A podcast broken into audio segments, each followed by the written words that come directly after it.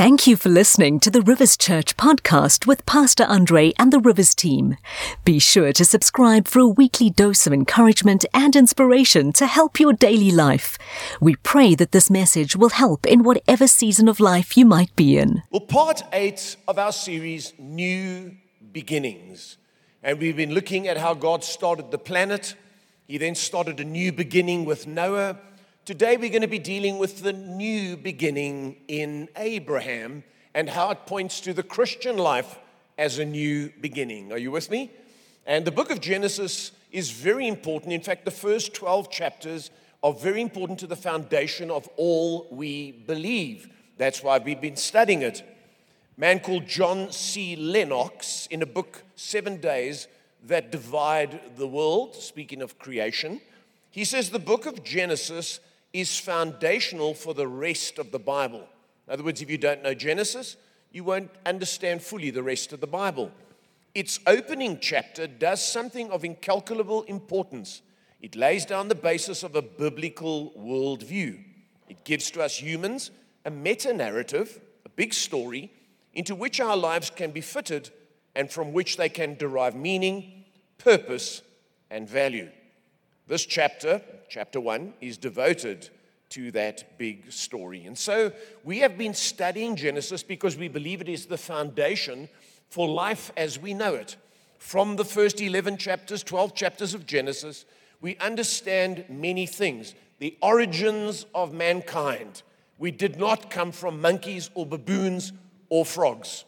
We were created by God. He created us male and female. We understand gender. We understand marriage. We understand work. We understand divine purpose. We understand sin and how sin entered the world, how God has law and there was disobedience. Then we see how murder came in. It wasn't a political system or poverty that brought murder, murder's in the heart of human beings. And so, as we see creation unfolding, we discover something about ourselves. We see God brought about work. Work was not an unnecessary evil. It is part of God's design for you and I to shape the planet. We discover salvation. There's a promise that a Savior will come from the woman. We discover the flood, where God destroyed the earth and started over with Noah, a new beginning. We discover judgment. We discover agriculture. We discover the origin of nations. And we discover the truth and character and nature of God. Now, last time we started, uh, uh, we finished off, we looked at the flood and we looked at the Tower of Babel. We discovered the origin of nations and we spent a lot of time on that. Today, we are going to be looking at the life of Abram. His name, Abram, means exalted father. And from 11 into 12, we'll deal with it this week and next week, we see Abram, or Abraham as he became known in Genesis 17, father of many nations. We'll read about his life. 14 of the 50 chapters of Genesis is devoted to Abraham, so he's an important figure. When 28% of a book is devoted to someone, we better pay attention. Can you say amen? And he's mentioned numerous times in the Old Testament and especially again in the New Testament, quoted by Jesus and the writers of the letters, including Paul. And so today we're going to start with Abraham from Genesis 11. We're going to trace his roots and we're going to look at a genealogy. Now, I know when you get up in the morning and you look at a genealogy and you begin to read, and so and so begat so and so begat so and so, and then you feel an overwhelming tiredness come upon you, you start yawning, you might even knock your coffee over or fall asleep because you have no idea why. But we're going to discover something very important as we look at this genealogy, we'll discover that it's not a fable, but a highly detailed account for one very specific reason.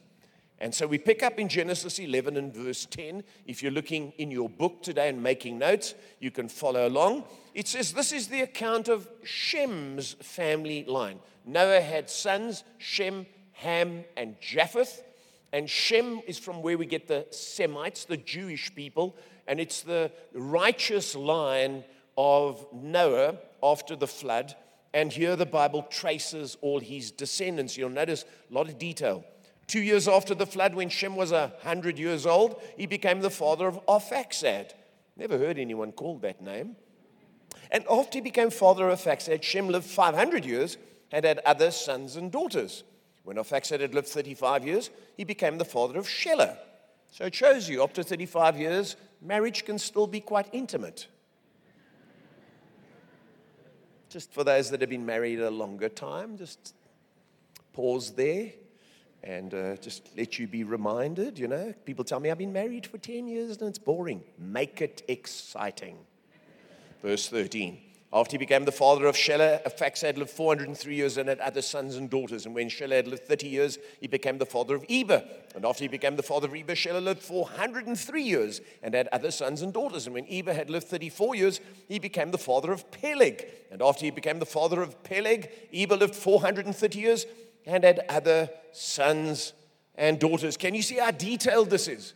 How many of you know if you were writing just a story, you just mention a list of names, wouldn't you? You just mention a string of names. And so and so had so and so, and then you know they had two more kids, then they had another five kids, and then they had so and so. And then the, the Bible here is telling you the history of the world because it's pointing to something extremely important. Let's keep reading. When Peleg had lived 30 years, he became the father of Reu. And after he became the father of Reu, Peleg lived 209 years and had other sons and daughters. And Reu had lived 32 years, he became the father of Serug. And after he became the father of Serug, Reu lived 207 years and had other sons and daughters. When Serug lived 30 years, he became the father of Nahor. And after he became the father of Nahor, Serug lived 200 years and had other sons and daughters. And when Nahor had lived 29 years, he became the father of Terah. Now it starts to get interesting. After he became the father of Terah, Nahor lived 119 years and had other sons and daughters. And now you start to see a bit more detail. You all with me? After Terah had lived 70 years, he became the father of Abram, Nahor, and Haran, three brothers. This is the account of Terah's family line. Now we start to see the detail here. Terah is the ninth from Noah. Abram would be the tenth from Noah. Terah became the father of Abram, Nahor, and Haran. See, it's repeated because it's very important, not because he's tired or he's had something to drink before he wrote. He's trying to get your attention to pay attention to the detail here. And Haran became the father of Lot. So Abram's brother had a son called Lot, which was Abraham's nephew. While the father, his father was, Terah was still alive, Haran died. So Abram's brother died in Ur of the Chaldeans. That's southern Iraq, Babylon area. And it says here, in the land of his birth. Abram and Nahor both married. The name of Abram's wife was Sarai, and the name of Nahor's wife was Milcah. She was the daughter of Haran. So Abram's brother had a daughter, and the other brother married her. That's what happened before the Lord forbid it in the law. The father of both Milcah and Iscah. Now, Sarai, here's very important Sarah was childless because she was not able to conceive. Can you see here the Bible highlights something because it's about to show you the miracle working power of God. Do you know that Abraham, Isaac, and Jacob all had wives that were barren? Isaac had Rebekah, and Jacob had Rachel. And the Bible's showing that whenever someone's barren or unfruitful, it doesn't matter because if God's involved, He will bring from them great nations. And so, you see, it details the, the whole thing because now it's starting to expand it, and it says, You see, this is the working, the work, the miraculous working of God in her life. Uh, Terah took his son Abram, notice this, his grandson Lot, son of Haran, and his daughter in law Sarai, the wife of his son Abram, and together they set out from Ur of the Chaldeans to go to Canaan. If you're making notes, underline Canaan because here we can already see that his, Abraham's father knew that they should go to Canaan. Why? I believe God must have spoken to them. It doesn't say so in the text, but it's clear God is instructing them. And you'll see later, I'll explain it. But notice what the next verse says. But, but, there's always a but when God calls you. But when they came to Haran, they settled there.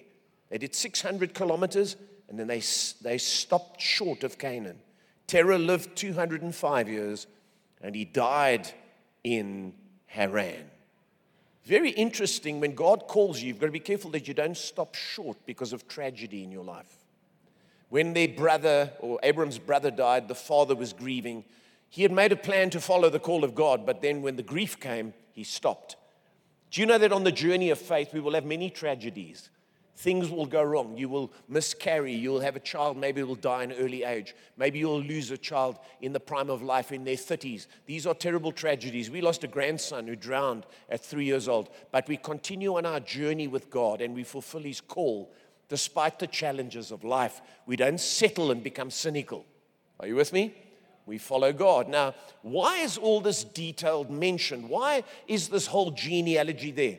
It's very, very important that you understand that the Bible here is pointing the way uh, by showing you where the Lord Jesus Christ came from because he was a descendant of Abraham.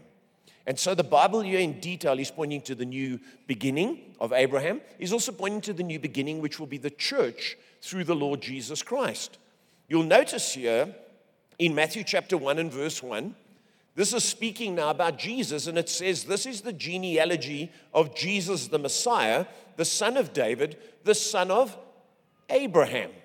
Abraham was the father of Isaac, Isaac the father of Jacob. Thus, there were 14 generations in all, from Abraham to David, 14 from David to the exile to Babylon, and 14 from the exile to the Messiah. Here it already is traced the line of the Lord Jesus Christ. And God called Abraham to make a new beginning with him, to build a new nation through him, and also to point to the new nation that would be the church. And I'll unpack it as we go along and explain it.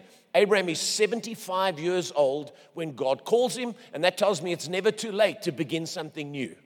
It's never too late to get saved. It's never too late to start a business. It's never too late to have children, as long as you don't take them out, which is what he did. Moses started at 80 to lead the children of Israel out of Egypt. And so here we see this father of many nations, Abraham, who is the leader of the three monotheistic uh, religions in the world Judaism, Christianity, and Islam. And we see him as a figurehead in the New Testament. Notice here with me, stay with me here, Romans 4 and verse 16. It speaks, that, it speaks of Abraham as being our father. It says to those who have the faith of Abraham, he is the father of us all. So if we believe Jesus and follow Jesus, that's what Abraham did. He believed God and followed God. He is a father of our faith. Romans chapter 9, Paul speaking about the Jews. He says, My heart is filled with bitter sorrow and unending grief for my people, my Jewish brothers and sisters. Talking about them as natural, you know, natural race.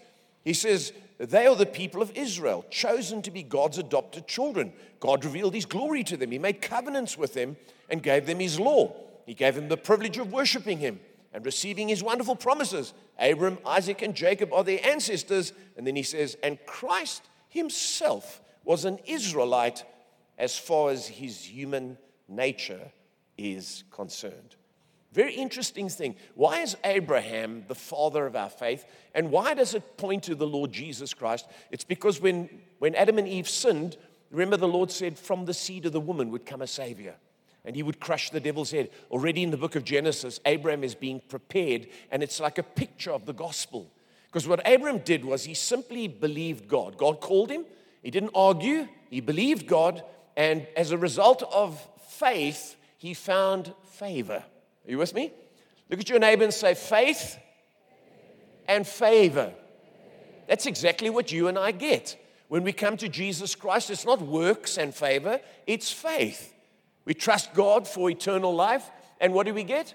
Favor, forgiveness. We become friends of God. Are you with me? And so here it's pointing to that. It's pointing to this type and this picture, and it's showing that Abraham was chosen, he didn't earn it, in the same way we choose God and we follow Him, uh, God chooses us rather and we follow Him, we don't earn it. Notice what it says in James. James says here, and the scripture was fulfilled that says, Abraham believed God and it was credited to him as righteousness and he was called God's friend. God chose him, he trusted God, and he received favor. Are you with me? That's the Christian life. The Christian life is exactly like this. Now, we move on from here and we come to Genesis 12 in a moment, where God makes promises to Abraham, promises him that he will become a great nation, that he will be blessed. In Genesis 15, God expands on it, and we don't have time to read that. And he talks about how they will be slaves for 400 years, then they will go from there and they will become a great nation, they'll become significant. in the world, and God makes a covenant with Abraham. And we're going to unpack that covenant in just a moment. But let me just explain this to you because many people don't know this. There are five covenants or agreements in the Bible that God made with us, and we need to know them. The first one here is what we're about to read. It's called, uh, sorry, the, the, second one we're about to read. The first one is the Noahic covenant. God made a covenant with Noah. Remember, he made an agreement with him I'll never flood the earth. And as long as the earth remains, there'll be seed time and harvest, summer and winter, cold and heat. And uh, you can plant crops and you don't have to worry about global warming. The planet will continue to be sustained. And if you drive a V8, don't worry, you won't die. and you know, I always lead by example. I drive a V8 because I'm not paranoid about the planet. I believe the Bible. Now, I'm not doing that to be rebellious. I just live in the freedom of knowing what God has covenanted with us about. Do I care about pollution? Of course I do. Do I care about uh, uh, uh, gases? Of course I do. That's why I've got a catalytic converter in my car. Secondly, is what we call the Abrahamic covenant. You with me if you're making notes this morning? Then, thirdly, we get the third covenant, which is called the Mosaic covenant. God made a covenant with Moses and the law. Your people obey me, and serve me, then they'll be blessed. If they disobey, they'll be cursed. That's the Mosaic covenant. But then we get what's called the Davidic covenant. God made a covenant with David and his house. And from David's line, from Abraham's line, David's line came the Lord Jesus. But then lastly, we get what's called the New covenant through Jesus. Are you with me? And all those covenants are quite similar because the Abrahamic covenant is this Abraham, if you believe me and you follow me, it's credited to you as righteousness and you'll get favor. How many know that's exactly the same as the new covenant under Jesus? If you believe me and you follow me, it'll be credited to you and you'll receive favor. You see how simple the Bible is? And so these covenants are very important. These are agreements God has made, and we see now in Genesis 12. We'll unpack it and I'll look at it line by line. Are you ready? And we see this new nation that God is about to make. Genesis 12 and verse 1. The Lord had said to Abram, I want you to underline that if you're making notes. Because God had spoken to his father. They'd started on the journey, but they got stuck at Haran. Now God repeats it. His call comes to Abram. God had said to Abram, Notice, go from your country, your people, and your father's house to the land I will show you. Notice, go from to. You cannot get to unless you go from. If you're going to be a Christian, You've got to go from your family of origin and you've got to go to your family of choice, which is the church. A lot of people want to serve Jesus and become part of the church, but they don't want to let go of their friends in the world and different values. No, the church and the world are not mixed together. You go from in order to get to. And you'll notice it says, leave your country, leave your family, your people, and your father's household, and go to a land I'll show you. I will make you into a great nation. Now, initially, he's talking about Israel, but he's actually talking about the church later on. He says here, I will bless you and I'll make your name great. Opposite to the Tower of Babel, where they wanted to be great, God says here, when it's my initiative and you trust me, I'll make you great. Also, do you notice he says, I will bless you? How many of you heard lately in, in watching online and in, in blogs that, that, that they, they like to attack large churches because we are prosperity cults? No, the Bible says that we will be blessed. If we follow the Lord and trust Him, favor comes. If you're not experiencing favor, it could be because you're not walking with the Lord and operating the way you should in the wisdom of the Word. It's not just because you believe in Jesus, there's also the wisdom of the Word that's got to come into your life. If you spend more than you get, you can, you can be saved twice, baptized, and three times filled with the Holy Spirit. You'll still be in debt. You could use the wisdom of the Word. Are you with me? So I'm just emphasizing that today. Let me move on. He says here, I will bless those who bless you, and whoever curses you, I will curse. In other words, if people attack the Jewish nation, God's going to deal with them. Also, if they attack the church, watch out if you attack the church. It's, it's like attacking the bride of Christ. It's like sitting in a meeting, uh, in a wedding, and the bride walks in and you go, Oh, I don't like that dress. There's a dirty mark on it. Who chose those shoes? And who did her makeup? I mean, you don't go to a wedding like that. You clap, you cheer, you rejoice. It's their choice, you celebrate because the groom is happy you be happy.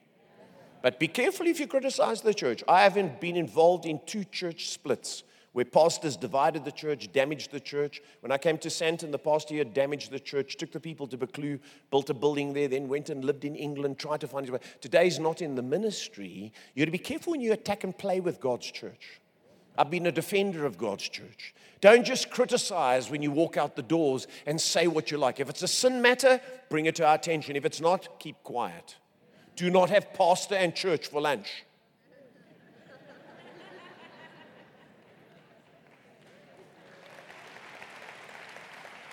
Thank you for clapping. Some of you were forced to clap. Now, watch. I will bless those who bless you, and whoever curses you, I will curse. And all the peoples, all the races, all the families on earth will be blessed through you. So Abraham went as the Lord had told him, but watch, and Lot went with him. I thought the Lord told him to leave his country and his kindred. Abraham was 75 years old when he set out from Haran. He took his wife Sarai, his nephew Lot, and all the possessions they had accumulated and all the people they had acquired in Haran, and they set out for the land of Canaan, and they arrived there. Let's have a, just a look here at this. Let me break this down and unpack it a little bit more. Firstly, let's look at leave your country and your people and your father's house. You see, in order to get to something, you have to go from something. Even as a Christian, we understand that. But Abraham took Lot with him. Why? He wasn't nervous, he wasn't insecure. He took Lot with because his brother died and he felt responsible for Lot. But in the end, look what happened to Lot. Lot caused him trouble. Lot's herdsmen start fighting with Abram's herdsmen. You can read it in the book of Genesis. Eventually, Lot gets captured because he's near Sodom and Gomorrah. Abraham has to send his 318 trained men and rescue him. Then later, when Lot is in Sodom and Gomorrah, the angel has to come and rescue him. You've got to be very careful that you don't allow sentiment to cloud your judgment when you're serving God. You have to go from if you want to get to. And when God calls you, you have to leave a lot of things behind. We, to fulfill the call of God in our lives, have had to leave some of our best friends behind. We've had to say goodbye to them and move forward because we couldn't take them with us into the things God had for us. And so, God here wants to start a new nation under Abraham, and He wants to start a new nation, the church, under us. And you'll see Abraham's attitude here because I want you to see this man, this powerful man who we refer to so much. Hebrews 11 and verse 8. It says, By faith, Abraham, when called to go to a place he would later receive as his inheritance, he obeyed and went, even though he did not know where he was going. How would you like to go somewhere? You, ask God, Where are we going? He says, I'll tell you later. You know what we want? We want God to go every step of the way. Lord, it looks dangerous. Should I go? Amen, my child, I'm right here. Okay, Lord. Should I get married, Lord? Yes, this one's a good one. It's a keeper. And that's how we want to make our journey. The Bible says Abraham didn't even know where he was going, he fully trusted God. Now, listen to me today. We, we have people that are deconstruct. I read the Bible and it contradicts, and you know, the scripture. That, and do you believe in creation? I believe in evolution. And we have this whole Bible, and then we still can't believe. Abraham had a few words from God and he trusted. Come on now. Let's get over ourselves. Let's take God's word and let's digest it and believe it and walk on it. Can you say amen? And it goes on to say, by faith he made his home in the promised land. Like a stranger in a foreign country, he lived in tents as did Isaac and Jacob, who were heirs with him of the same promise. For he was looking forward to the city with foundations, whose architect and builder is God. In other words, he saw, kind of saw heaven. And by faith, even Sarah who was past childbearing age, was unable to bear children because she considered him faithful who had made the promise. And so, from this one man, and he as good as dead because he was 100 years old, came descendants as numerous as the stars in the sky and as countless as the sand on the seashore. You see, it seems like things are over, but all Abram does is he believes God and he goes with God. The second thing is the Lord promised to make him into a great nation. Now, we do believe that this is referring, firstly, to the nation of Israel, an amazing nation. Did you know that the Jews have had a very big impact on the world, but currently there are only 15.3 million Jews in the whole world? Yet you would think there were more. In South Africa, we only have 52,300 Jewish people in the whole of our country. But it seems like we've got more because God has made them great influences. Pro rata, they're more scientists and leaders and business people amongst Jewish people have always been a threat. But God promised Abraham that he would make the Jews great. And although they've been persecuted, God has clearly favored them.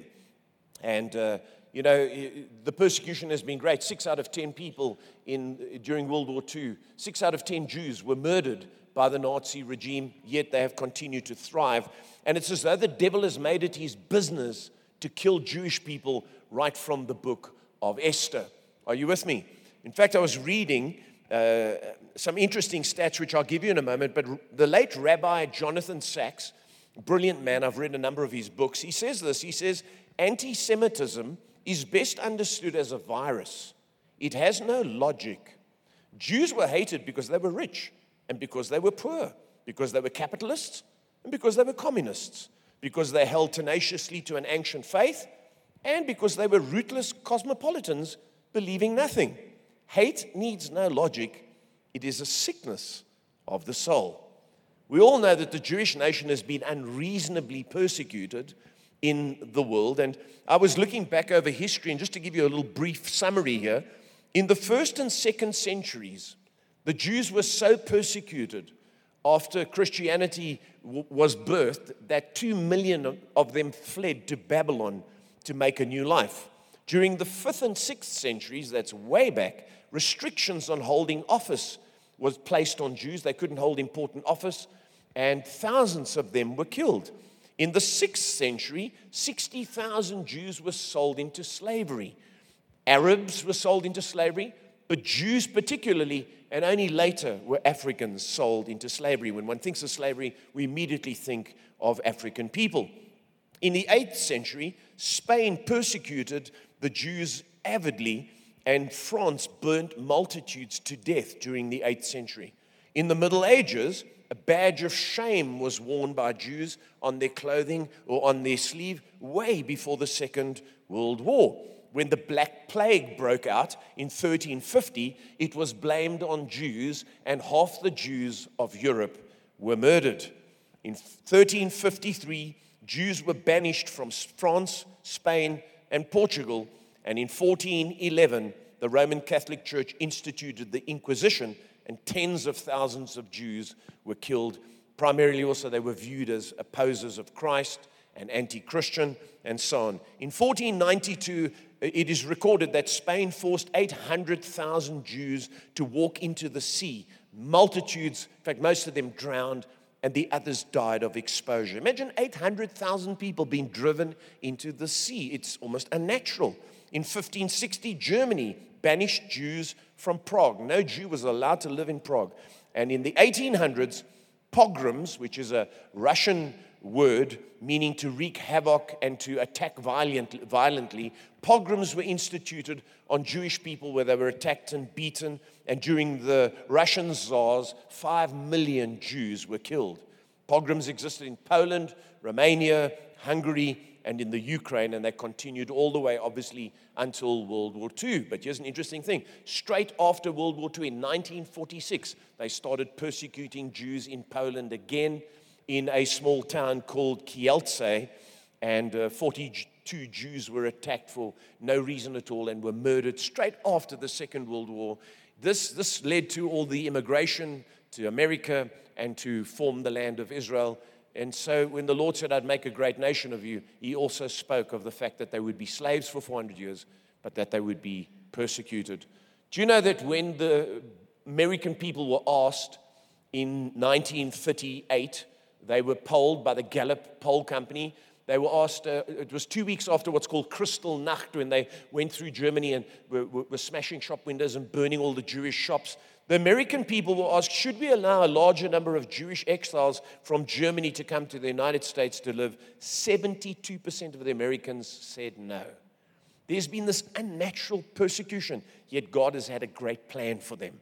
In 1948, a state was formed under Ben Gurion and, um, you know, you, you need to understand something about the nation of Israel. No nation in the world has its borders or its boundaries defined by God except Israel. So there's no historical dispute over the land of Israel. The Lord said to Abraham, Here's are your boundaries. We don't have time to read it. He designated where the land should be. And it's funny how we like to go back to just, you know, we, we like history to rewind. In South Africa, we like it to rewind up till colonial times. But we don't want to rewind it to when, when Shaka chased all the people to Zimbabwe. No, we'll just stop there. Come on now. Why don't we rewind it and get all those people to come back from Zimbabwe and reclaim their lands? No, we're very selective. And the same with the nation of Israel. We only want to rewind until the Arabs invaded. But what about when God gave it to Abraham? The only nation in the world where God has designated boundaries and borders. Food for thought. Not being political, just being biblical. And the Lord said this He said, I will bless those who bless you, and whoever curses you, I will curse. Wonder why, since democracy, we've been anti Israel and all our country has done has gone downhill. Could there be a spiritual reason? Food for thought. But Israel has been attacked and challenged throughout history. There's a large granite stone in a museum in Cairo. It's called the Merneptah Stele. And uh, it is a memorial stone of black granite with inscriptions on it by the son of Ramesses II. And there he lists all his conquests of all the peoples, and especially the Jews, and how he's conquered the Jews. And then the inscription at the end of this tablet, which stands in the museum, says this Israel is annihilated. Israel will have no posterity. But unfortunately, that is not true. Israel rose again, and the Jews rose up again, and the nation was formed. Paul Lee Tan, speaking of prophecy, says this Have you ever met a Babylonian or a Hittite? or an Assyrian or a Philistine or an Amalekite. At one time, these were great nations. Today, they are extinct. The Jews exist today as a modern, independently recognized people with their own state in Palestine. It's very quiet in this church this morning. Are you hearing me? You see, church, modern history and modern behavior has to be interpreted by the whole Bible not selected text and the changing times. That's why you must know, and that's why I have done the first 12 chapters of Genesis, not the first 11, because Abraham is the father of our faith. He's the father of the Lord Jesus Christ, and is the picture of salvation, which we will look at in just a few moments. But the Lord said you, I will bless those who bless you, and whoever curses you, I will curse. I was reading that Spain endured economic and cultural decline after the expulsion of the Jews in 1492, and it took a long time for them to recover. During World War II, 7.5 million Germans were killed, and 2 million German women were raped when the Russians eventually invaded Germany. And Germany was a divided nation. The city of Berlin was divided in half for 44 years. Um, as soon as Israel proclaimed its independence in 1948 as a nation, it was attacked by these nations Egypt, Jordan, Syria, Lebanon, and Saudi Arabia. Listen to this. Roughly 500,000 Jews were in the state of Israel, and they were surrounded by over 40 million Arabs who were determined, as they said, to drive the Jews into the sea.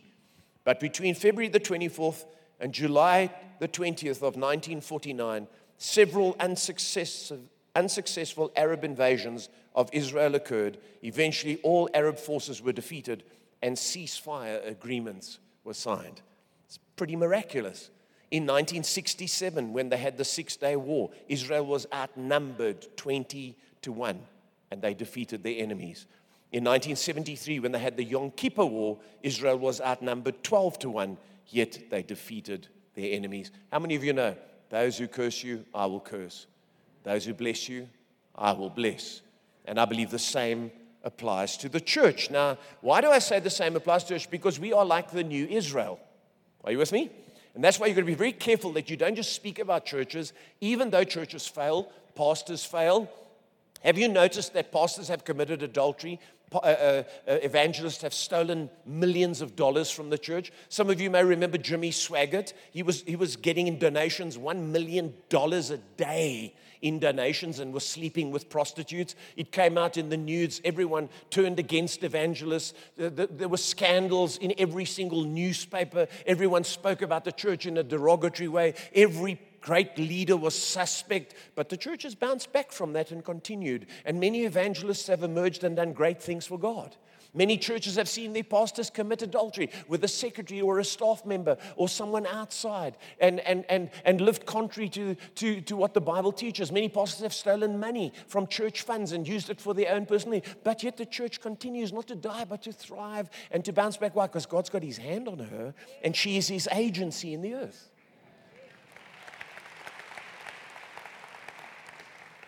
The Bible says this in Galatians chapter 6 and verse 15.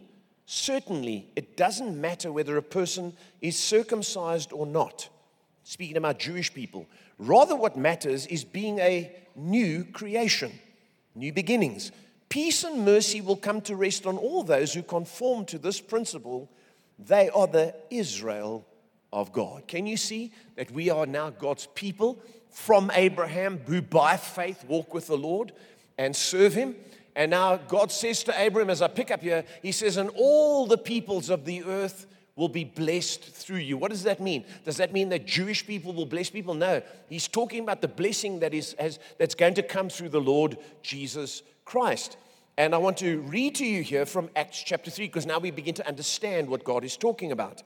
Acts 3 and verse 25. Are you all with me? Peter here is preaching, and it says, He says, And you are heirs of the prophets and of the covenant God made with your fathers.